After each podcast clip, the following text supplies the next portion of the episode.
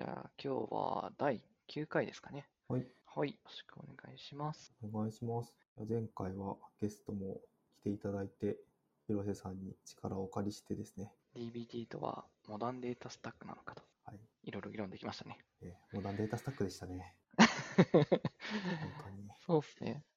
なんか、これっていう回をなんかバッチし、まあ、なんか決めるというかは、ちゃんとこう議論のこう論点みたいな私をこう、なんか話せたかなと思って、すごく楽しかっそうですね。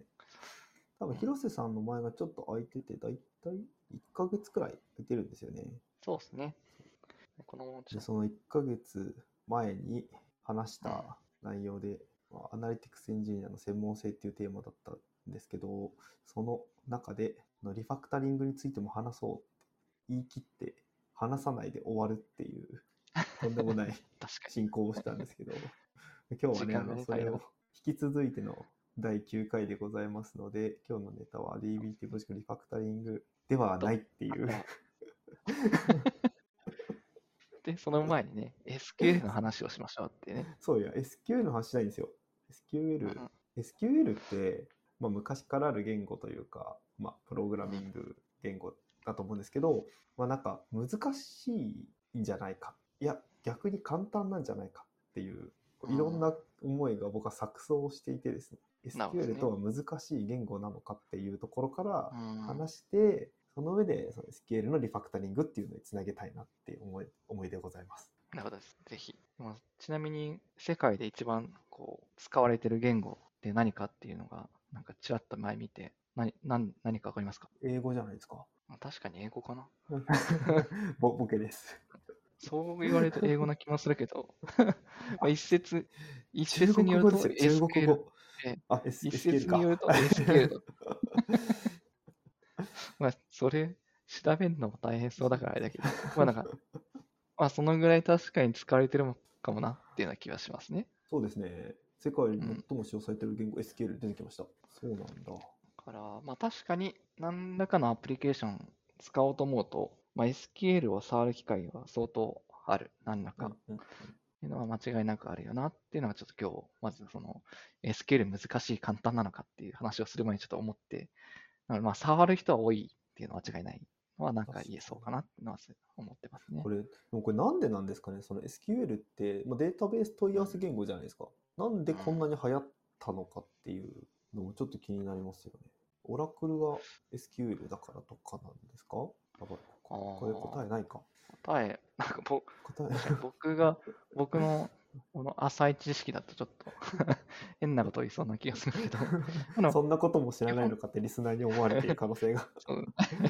でも、でもやっぱりそのプログラミングって、まあ、動的に処理されるけど、結局その状態を持てないには持てないので、ですよね。何らかその状態をあの持ちながらスケールできるっていうところで、まあ、データベースだったりとか、まあ、もう少しこうキャッシュとかいろいろ、まあ、厳密にはこう、あの、高負荷なアプリケーションいろんな構築方法あると思うんですけど、やっぱこう、外部に記録をするところっていうのを、また最初と、まあ僕が プログラミング始めたのはパールとかなんですけど、まあうん。今はあんまり聞かないですけど、ドット C CGI とか、なんならそのテキストを、パールからそのまま、そうですね、あのテキストにリードライトしてとかいう処理もあった時代があるので、やっぱそういうところからやっぱデータベースって、結局それでは、あの、さばけないからちゃんとそういう、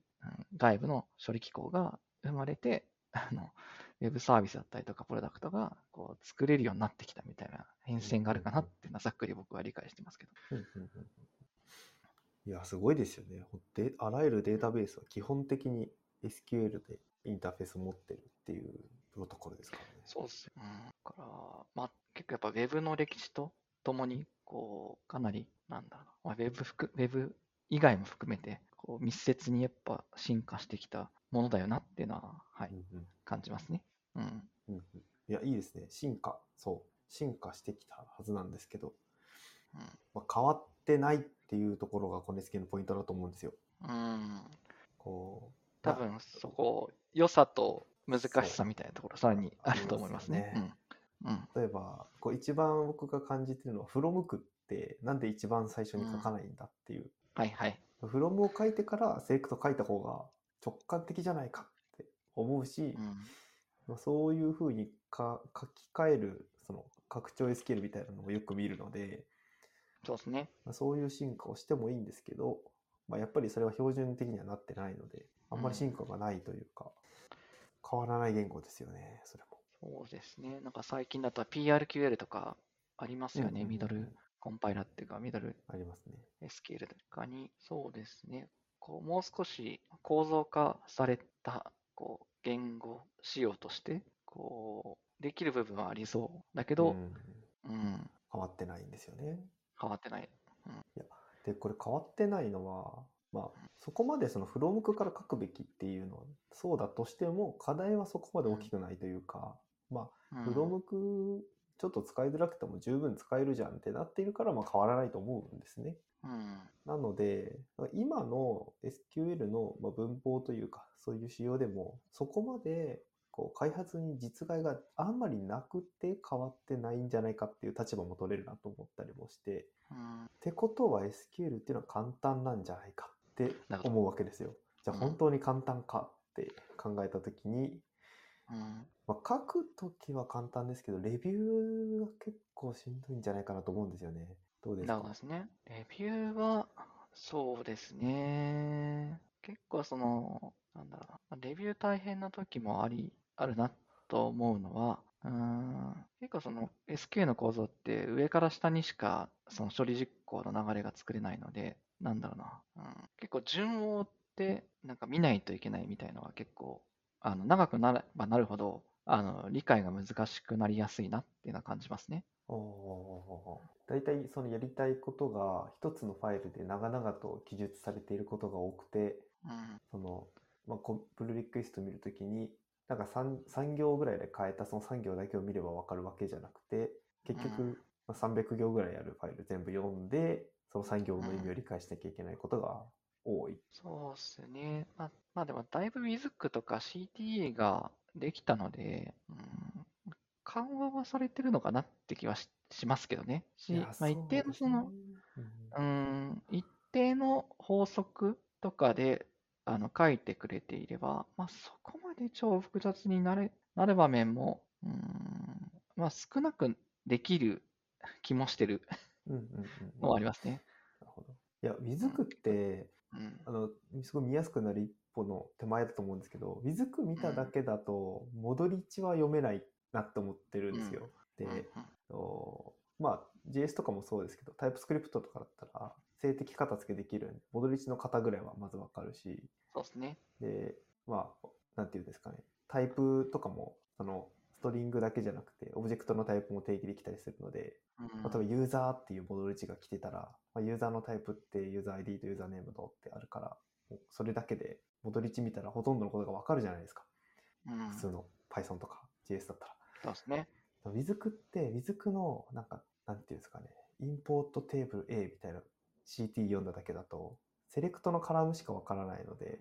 そのカラムが何なのかっていうのは、カラムの名前からしか判別できなくって、たまにうんあススターとか使われてるんで、もうわかんないっていう。そこがこう結構辛いですよね。そうですね。あの、セレクトアスター、良くないですね。非常に。よくないですよね。セレクタースターと、あと、レフトジョインしてる時の、その参照テーブルもついてないやつとか、そうですね。それは、その、そうなんですよね。型、型がない。そう、SQL は型がない、まあ型なくはないんですけど、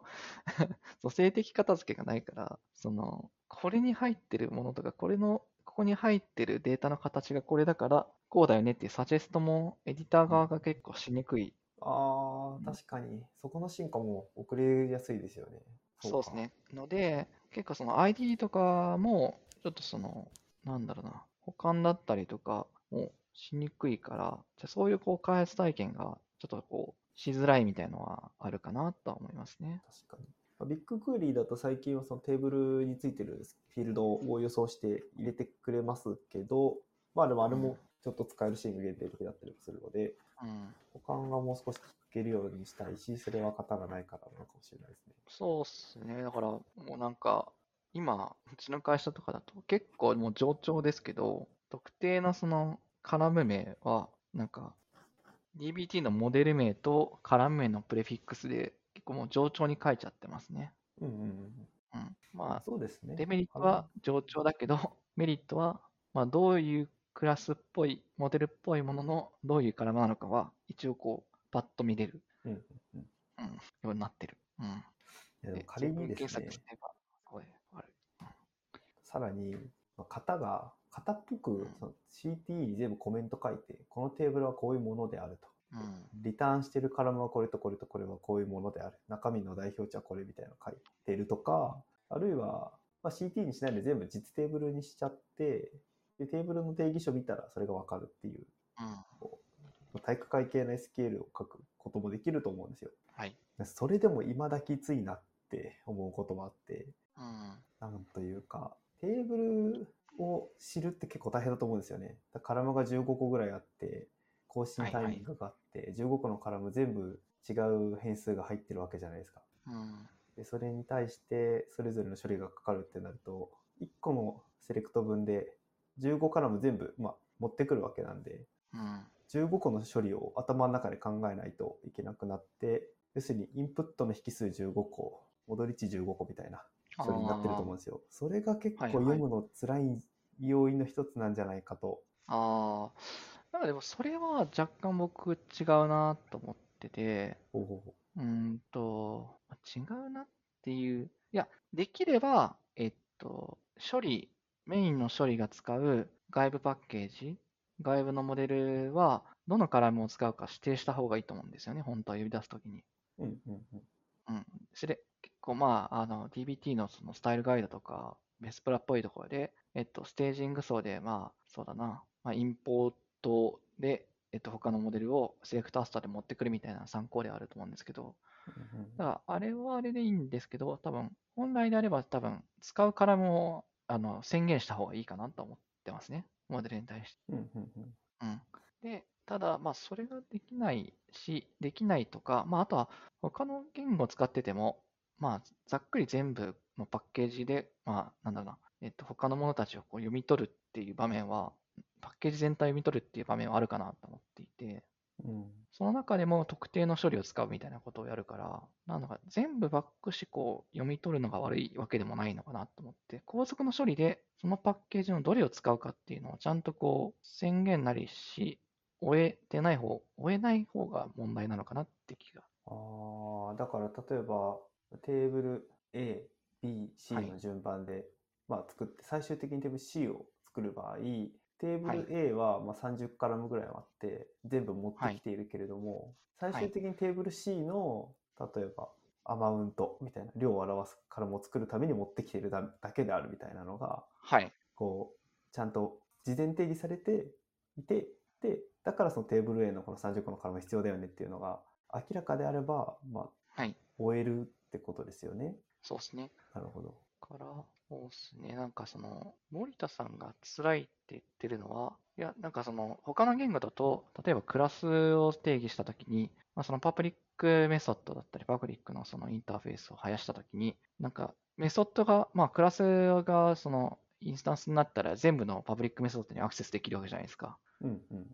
で、使まあ、処理する側の時になった時に、じゃあなんかそのインスタンスが生まれた時に、じゃあ全部のパブリックメソッドを全部知その時知ってなきゃいけないかっていうと、そうでもないかなと思っていて、はいはいはいはい。要は使いたいものだけちゃんと挙動が理解できてれば良いと思うんですよね。うんうんうん。うん、で、その、この DB、まあそのモデル、DBT のモデルって、まあ、結局はその動的にその値とか振る舞いをまああの変化させることはできないので、うんまあ、どなんか言ってしまえばその、なんだろうな、ゲゲッターというか、そのインスタンスが持つパラパラメータをもうそのまま使うだけのような感じのクラスだともなんとなく思っていて、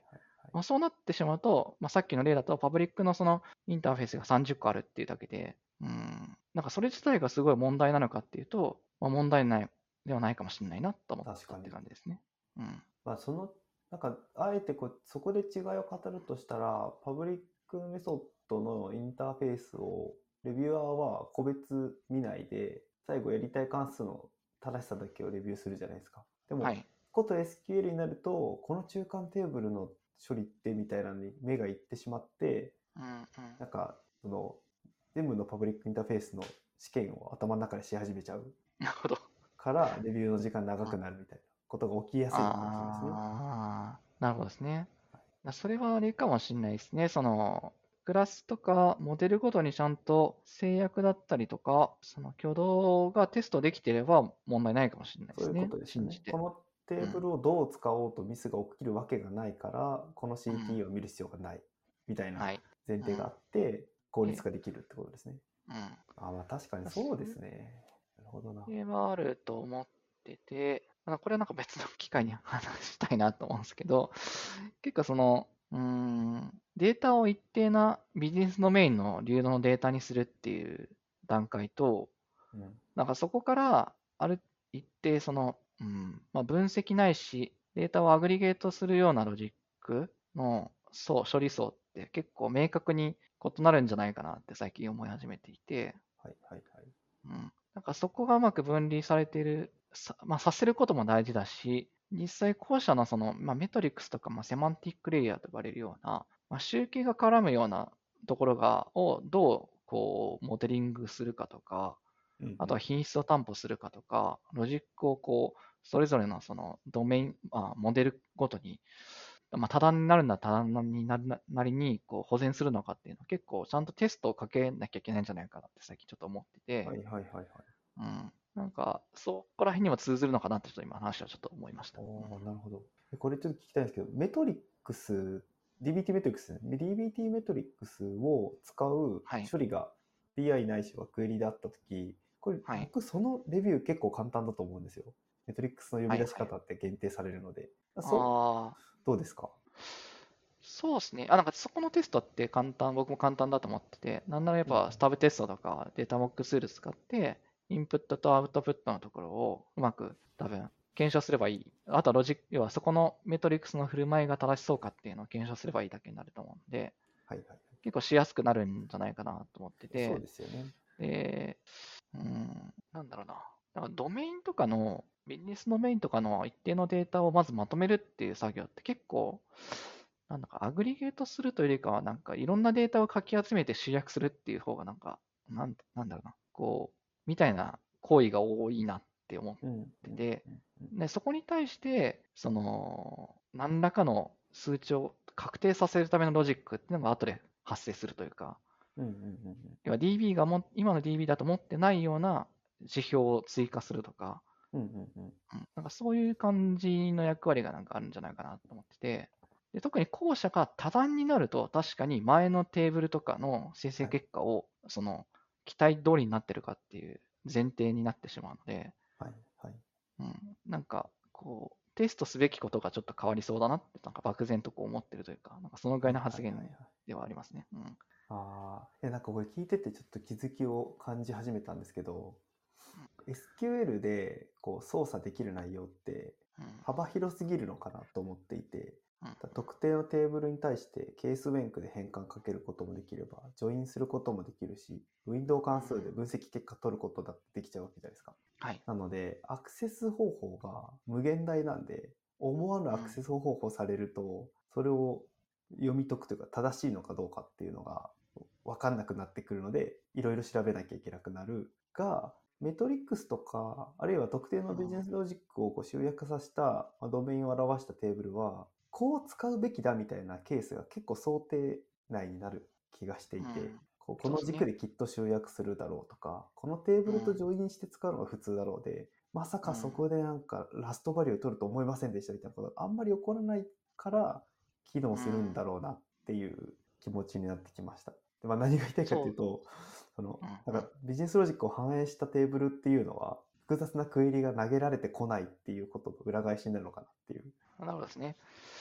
そんな、ざっくりは、なんか理論ベースというか、なんか頭の中ではなんかそんな感じで最近は考えていて、ただ、実際それを実践的に、その、うん、まあメトリックスとかの、その、メトリックスは多分さっきのその分析だったりとか、そのデータのキューブを作るためのインターフェースの制約だと思って、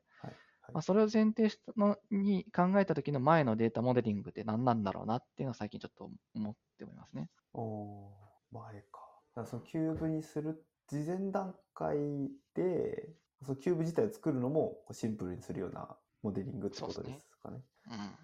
いや、そ SQL でうん。うん。そのドメインを表したテーブルを作る。そしてそのドメインを表したテーブルに対するクエリはシンプルになる。じゃあそのドメインを作るための別のクエリパイプラインっていうのをシンプルにするにはどうしたらいいんだっていうことかと思うんですけど、そうですね。そこからつまりリファクタリングの話に近づくわけですね。そうですね。で、まあ、そこで、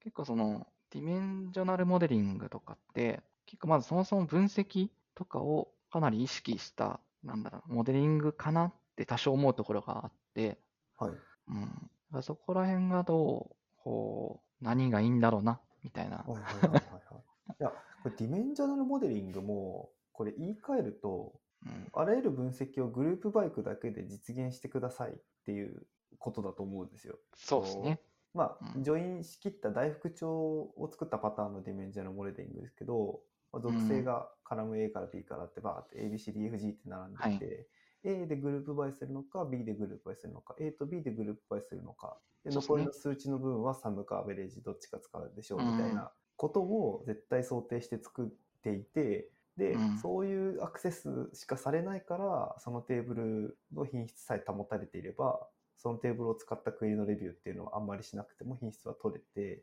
効率も良くなりますっていう世界のものですと。で逆にこのディメンジョナルモデリングしたテーブルに対して、特定軸のファーストバリューを取ってくるとか、ディメンジョナルモデリングした大福帳と大福帳をインナージョインするとかっていうことをやり始めると、多分よ予期してる処理じゃないので、普通にそのディメンジョナルモデリングを使ったクエリは難しくて、うん。全然レビュー大変で品質上がっていかないっていうことが起きると思ったんですよ。そうですね。だから、そこら辺も結構あ 関係してくるんじゃないかなって最近思ってるというか。うんうんうんうん。うん。だからリファクタリングするぞって言って、ディメンジョナルモデリングをすぐ安直にするのは正しいわけではない いや、そこを偉く言えるほどのなんか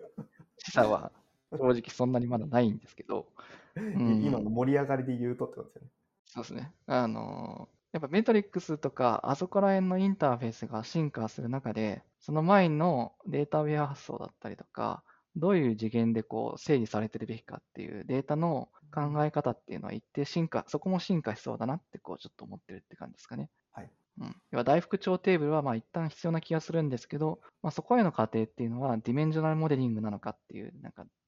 感じのところとかはあ一定あるのかなってちょっと思ってます。ああ。それ、竹本さんの中にそうじゃないアイディアがある。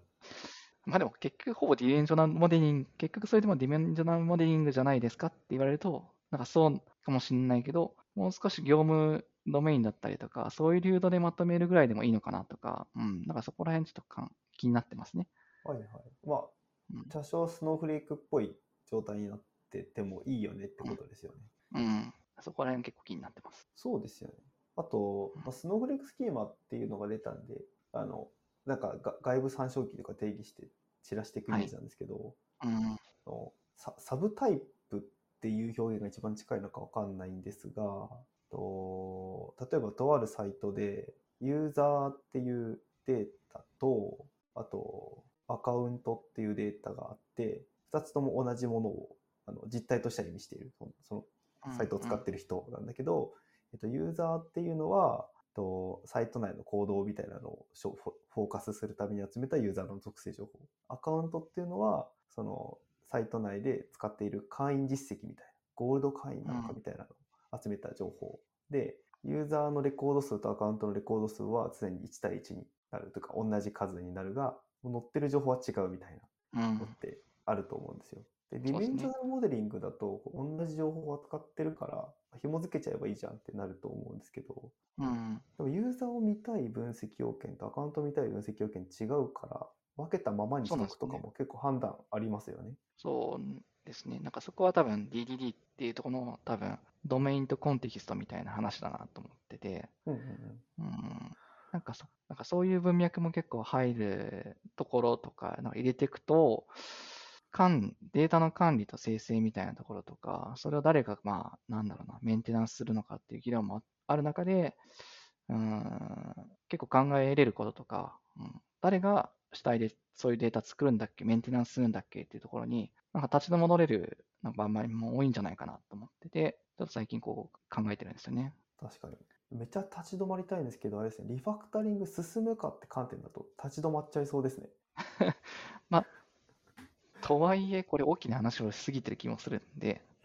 まあ、どうリファクタリングするかは、あの、普通に別で考えればいいかなとは思います、そうですねはい。いや、これそっちも気になりますよね。実際、こううん、進捗を出すために、ある程度犠牲にした設計にしたくなる時もあるじゃないですか。うん。どう進めるのがいいんですかね。うん。まあ、進めないっていう選択はまずないんじゃないかなと思っていて、要は、はい事業は動くし、活用はしたいので、うん何らかもう意思決定して進めるしかないかなと思いますね。うんうんうん。でそ 考えてそれを進めない方が多分問題だと思うので。はいだし、まあ、結局、うん、まあ、アナリティクスエンジニア、前回も、なんか、前々回も話しましたけど、やっぱ継続的にその、まあ、で変わるデータだったりビジネス、ビジネスが変わる中で、そこをフィードバックする役割だと思うので、まあ、なんか今最適解だと思ったことは多分、1年後最適解じゃない全然あるなっていう気がしていて、はいはいはい。うん、からまあ、うん、今決めたものはそんなにおかし、なんだ、そもそもおかしくなる前提で、まあ、やっぱ向き合っていくのがいいんじゃないかなって気がしますね。なんか誰かが、あらゆる分析はアドホック分析であるっていう言ってたの、今思い出しました。そうですよねリファクタリングもなんか100点を目指して、うんうんなって考えるよりは、目の前にある負を解消させるように動いた方が、はい。こう SQL の話は多い、いいいことが多いのかもしれないですね。なので、まあ、対極的な話はもちろんあると思いますけど、どっちかというと、それをちゃんと、うん、運用できるか、変変化させられるかの方が大事かなと思ってますね。うんうんうんうん。まあ、あと、メンバーもすごいそのモデリングをめちゃくちゃできる人たちが時間的にも集まってるわけじゃないこともありますし、うん。モデリングしまくった層ばっかりがあるパイプラインにこう開発するのちょっと嫌ですよね。自分がそのそう は汎化されたテーブルをまたコミットしなきゃいけないって思うといっぱい考えなきゃいけなくて、なかなか手が出せなくなっちゃうと思うんで。な感じだと思いますね。っていう中で結構話してしまったので、リファクターは次回かな。お、確かに。まあでもリファクターも結構話した気もしますけどね。うん。いや、そうですよね。リファクタリング進めなきゃいけないですね。そ そろそろ DBT 生まれて数年経ってるので、そうですね。ベスプラも見えてきて、はい、変えたい人っていっぱいいるんじゃないかなと思うんでね。うん。ぜひ、それはまたちょっとしましょう。はい。はい。そんな感じで、まあ、盛り上がってしまったので、一旦切りますか。はい。はい。じゃあ、今日はありがとうございました。ありがとうございました。